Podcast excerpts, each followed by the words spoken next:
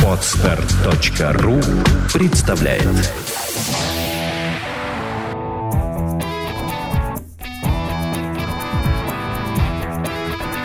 Александра и Андрей Капецкие в лучшем психологическом подкасте «Психология, мифы и реальность».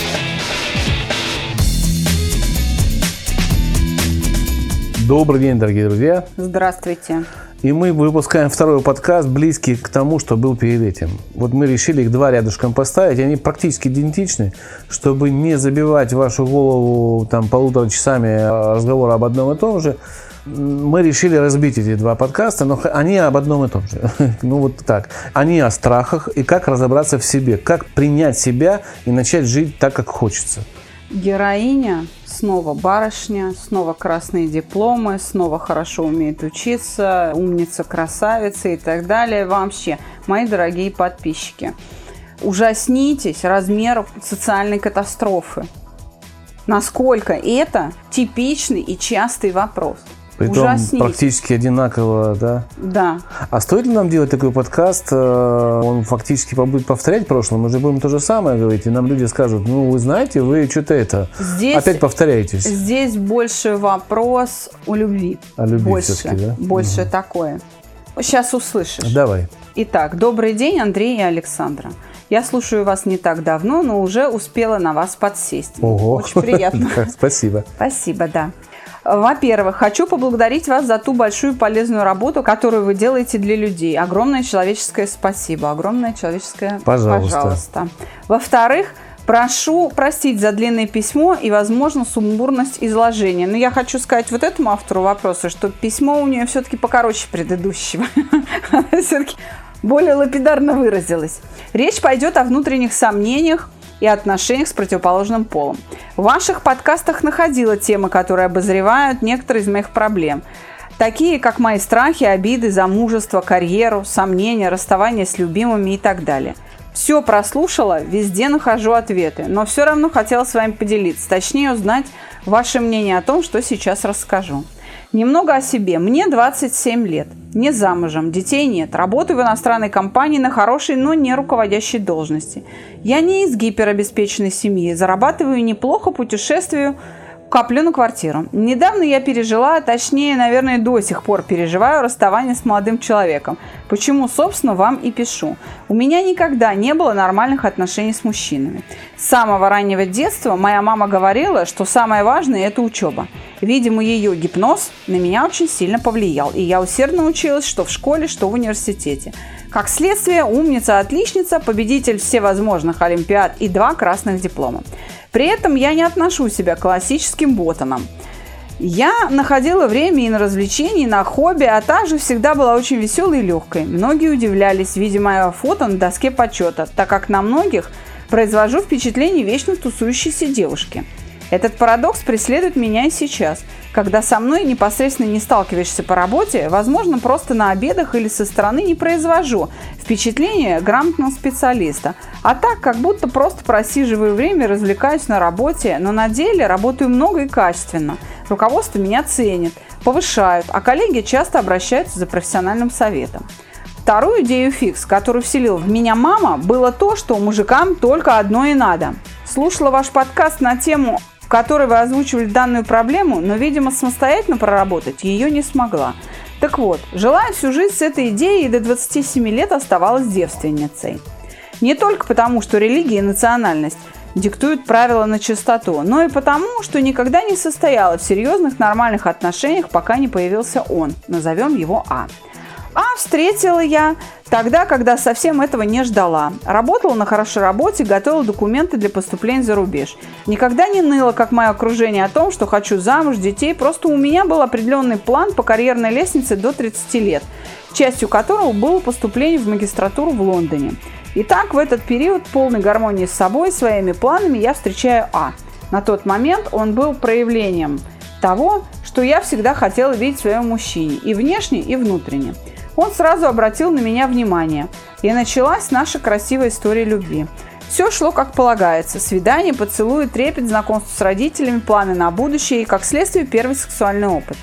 Однако, Чем дальше я узнавала его бэкграунд, тем больше мои тараканы устраивали бунт.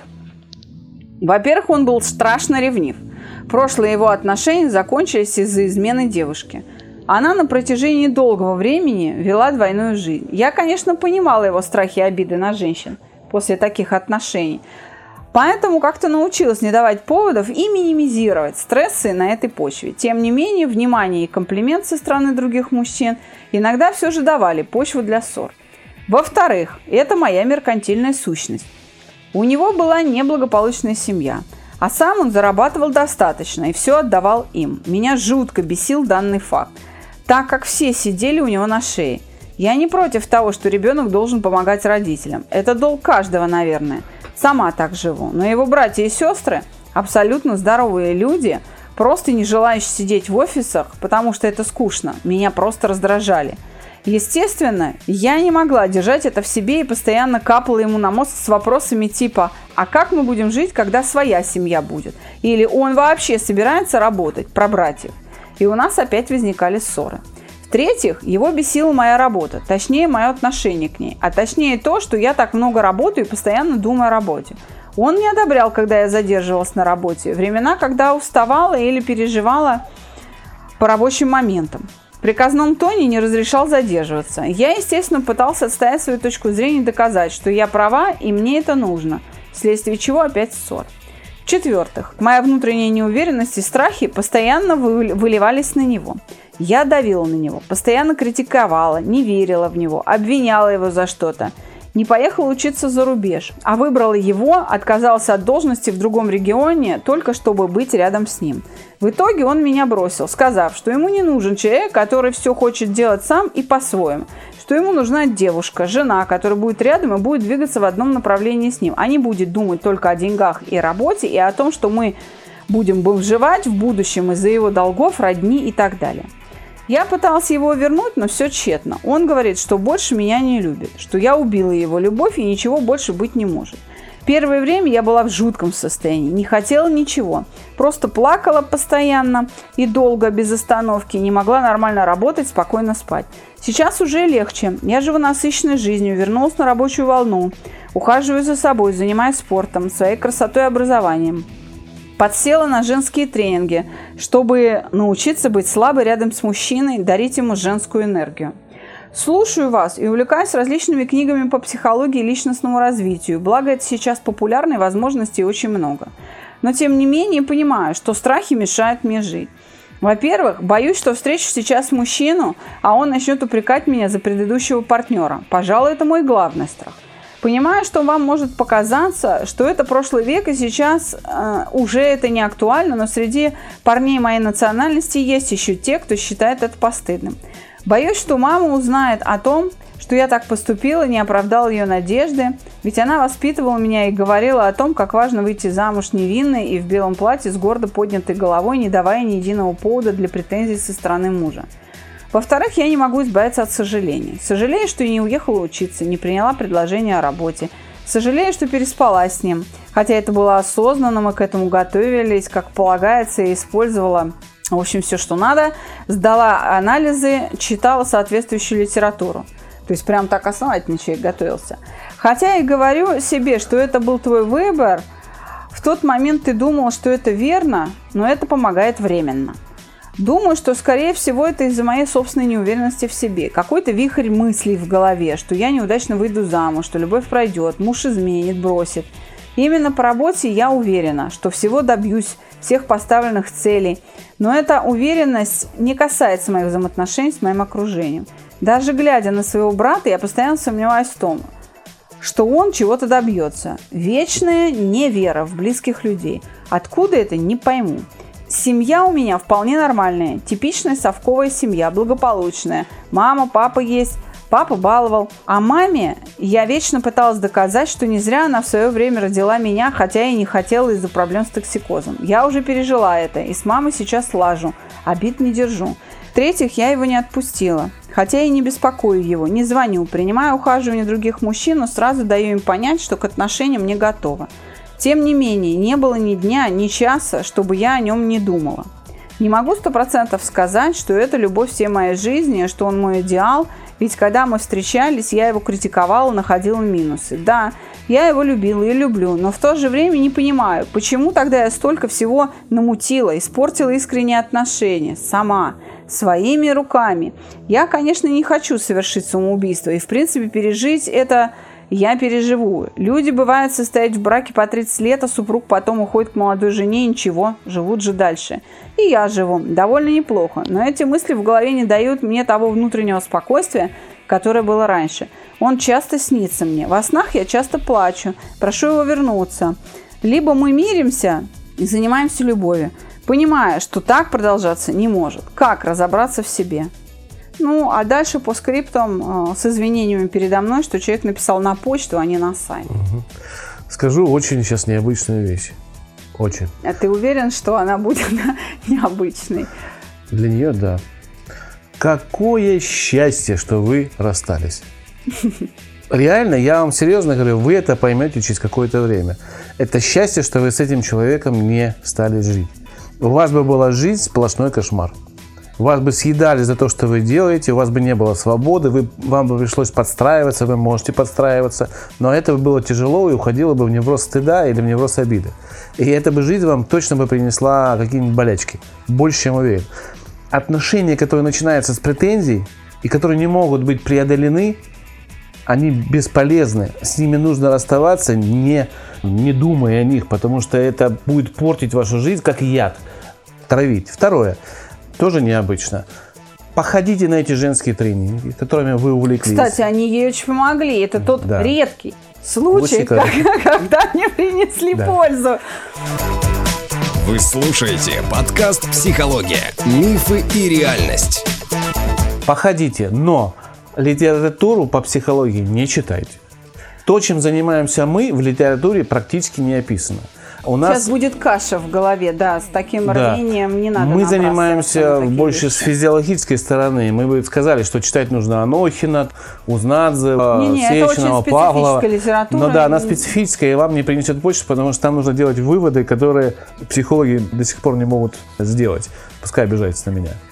Не читайте литературу. Это будет большая каша. Ходите на тренинги, если вам они помогают, ходите, вообще без проблем. Но и их нужно фильтровать, потому что есть тренинги, которые, с нашей точки зрения, это большое-большое шоу, которое несет позитив только в моменте происхождения этого шоу. Так и есть. Вышли за дверь, и эффект исчез. Зашли опять, эффект присутствия. Там есть полезные советы, которыми можно воспользоваться. Довольно успешно. Правда, нужно понимать, что, собственно, все эти истины, они доступны просто в разговорах с нашими мамами и бабушками, если честно. Ну, а что касается страхов, это уже обычная вещь, да? Конечно, вам нужно избавиться от самого главного, от осуждения родителей. Страх осуждения вас сейчас сдерживает. Это нужно страх вины. Страх вины. Нужно его преодолеть. И поговорить с родителями, признаться, что есть ваша мать, она вас любит, она вас простит, мы в этом уверены.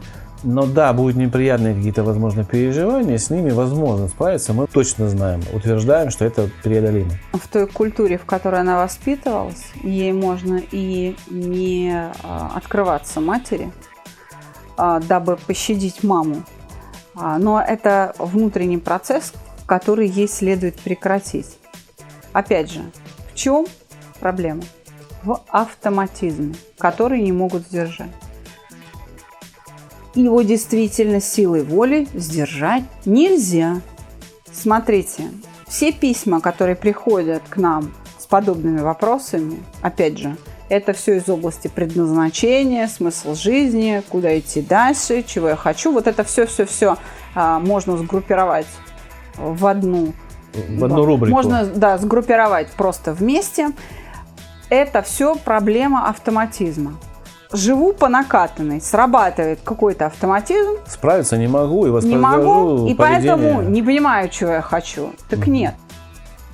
Выходит наружу как раз автоматизм того, чего вы хотите.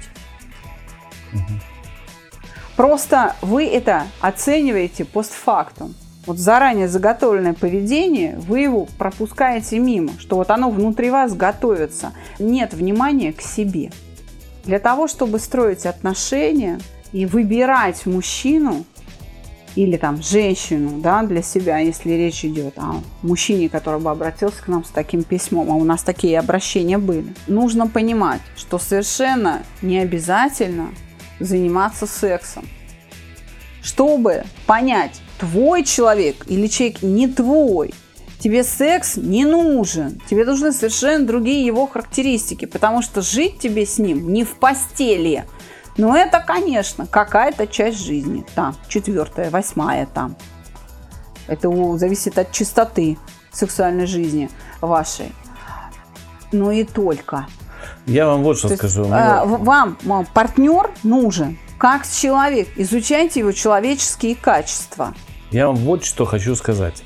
На примере выбора мужчины по сексу я видел в своей жизни очень много девушек, разочарованных этими мужчинами. Да, в постели они жеребцы. Да, секс идеальный и, наверное, самый запоминающийся на всю жизнь. Но не только с ними. Но это, наверное, единственное, что он умеет делать в жизни хорошо. Вот именно. Он не может сопереживать. Он может зарабатывать деньги для того, чтобы соблазнить очередную женщину. Эти мужчины, у них действительно одно в голове. И с таким мужчиной, который превосходно владеет элементами сексуальной практики, или там вообще камасутры в полном объеме, вы счастливую жизнь вряд ли построите. Потому что этот человек направлен на удовлетворение своей конкретно потребности. И через ваше удовлетворение удовлетворяет также свое, что какой я молодец, я могу любую женщину удовлетворить. Поэтому выбор по сексу, он глуп. Я бы так сказала, что такие мужчины очень удивляются, когда встречают женщину, которая его не хочет. И им кажется, что они возбуждают женщину просто самим фактом своего существования. Угу. Вот просто я есть, я офигенный. Если ты на меня смотришь, ты уже должна меня хотеть. И когда он вдруг натыкается на женщину, которая его не хочет, у него происходит, как это говорится, когнитивный диссонанс. А мне не хочется, с ума сошла, что ли, у нее вкуса нет. И он включает все, чтобы эту женщину добиться. Да. И потом, в общем-то, с этой женщиной, возможно, случается брак, и он становится ее рабом, фактически, потому что вот этот процесс, попадает под каблук. Да, да. Процесс добивания ее вырабатывает новый автоматизм действия. Что ради нее я готов на все, и потерять не могу. Но это тоже другой конец палки, который вам не нужен. Еще раз говорю, это прям под каблук. Угу. Прям классический вариант. В случае с нашей героиней, еще раз, проблема в автоматизмах. В чем была неудача, на мой взгляд? В том, что она предъявляла к этому мужчине те же требования, что и к себе. То есть свою мерку к другому человеку примерять не стоит. Вот эта вот ошибка ее ума, она ей вот так дорого обошлась. Что ей делать? Мы разобрались. Научиться жить с чужой меркой. То есть вот это то, про что мы все время говорим. Шаблонов должно быть много. Угу. Не может быть один какой-то путь. Другой человек – это целая вселенная. И нужно научиться жить не с самим собой. То есть не с точно таким же человеком, как ты сам, а именно с другим человеком. Она выбрала парня, которому не только это надо. Ему вот это, может быть, и не очень надо. Ему надо было содержать всех своих братьев и сестер. То есть такой прям ответственный. Поэтому она немножко переборщила, перестаралась. Выбрала такого чересчур идеального, который, не дай бог, будет хотеть только этого. Чуть-чуть перестаралась. Я хочу сказать, что я не вижу, чтобы произошло что-то прям страшное. И я не считаю, чтобы она, вернее, не думала, как и остальные, кто там пишут, чтобы вообще девчонки перестали оправдываться. Это, наверное, старомодно, что я пытаюсь соблюсти чистоту, и там до 27 или там скольки лет, до 25 там я девственница. Это совершенно не старомодно. Я не буду осуждать девчонок. И я думаю, что и ты не будешь их осуждать. Нет, конечно. Девственность, конечно, не может относиться к категории модно-не модно. Старо-модно, ново-модно. Нет, это потребность каждой женщины. Каждой женщины. А моя практика показала, что именно испорченные девчонки больше всего стремятся и надеются на какую-то вселенскую там любовь. Больше всего они мечтают. и тем самым еще больше углубляются во все грехи тяжкие. Перед нами опять наша героиня сегодняшнего подкаста, очень хорошая барышня, замечательная. И, чуть-чуть человек перестарался. Просто она не познала его требований, что ему лично надо. То есть ему нужна вот такая же домашняя наседка, как его братья и сестры, которую он будет обеспечивать. И все будет у него там замечательно и хорошо. Вы не такая женщина. Вам нужен мужчина, который ищет амбициозную женщину, который ищет вас. Он другой. Он не такой, как вы. И слава богу. Не ищите мужчину такого же, как вы сами. Вот и все. И не кормите свои страхи. Возвращаясь к теме поговорок индейцев, которые мы использовали в прошлый раз, да, мне пришла на ум другая их поговорка о том, что в человеке живут два волка, плохой и хороший. Побеждает тот, которого вы больше кормите. Совершенно верно. Так что не кормите свои страхи. Вы справитесь. У вас есть силы, это видно, для того, чтобы справиться с этой ситуацией. Вы большая молодец, вы большая умница, а уже описав эту ситуацию, мне кажется, у вас накал вот этих переживаний немножко спал, что подтверждает, что дневники – это замечательная, хорошая вещь. Пишите еще. Я хочу тоже поддержать нашу героиню и в конце нашего сегодняшнего выпуска сказать, что мужчина, который ищет амбициозную женщину, он понимает, что ему может и не повезет застать ее, пока она еще девственница. Многим мужчинам хотелось бы быть единственными, не просто первыми, но и единственными у своей женщины.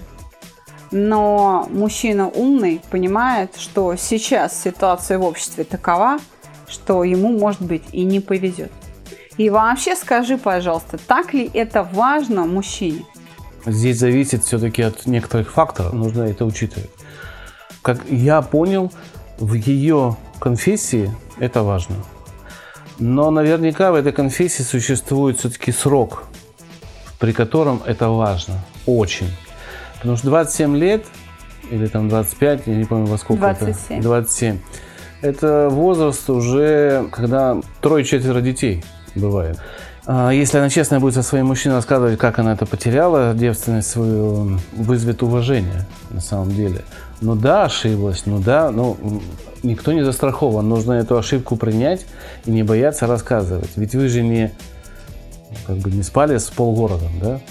У вас был роман по любви, но не сложилось. Взрослые люди, вот те, кому 30, для них это уже не важно. Телефон проекта +7 495 2013 511. Звоните, консультации бесплатные. Даже среди людей вашей национальности, вашей культуры, еще раз говорю, найдутся или найдется именно ваша вторая половинка. Мужчина, который ищет именно вас, прекрасно понимая, что вы уже можете и не быть девственницей. Да, в таком возрасте это стоит последним пунктом. Возможно, для него будет даже важно успокоить вас, защитить вас, избавить вас от этих переживаний, как-то проговаривая с вами этот вопрос. Потому что ему будет важно ваше счастье, что вы ему принадлежите, и это приносит вам счастье на данный момент времени.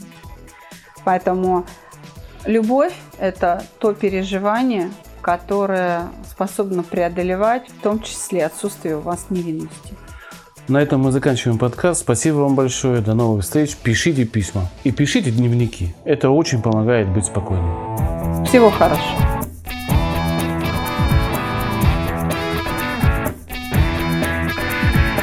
Психология, мифы и реальность. Слушайте каждый понедельник и четверг.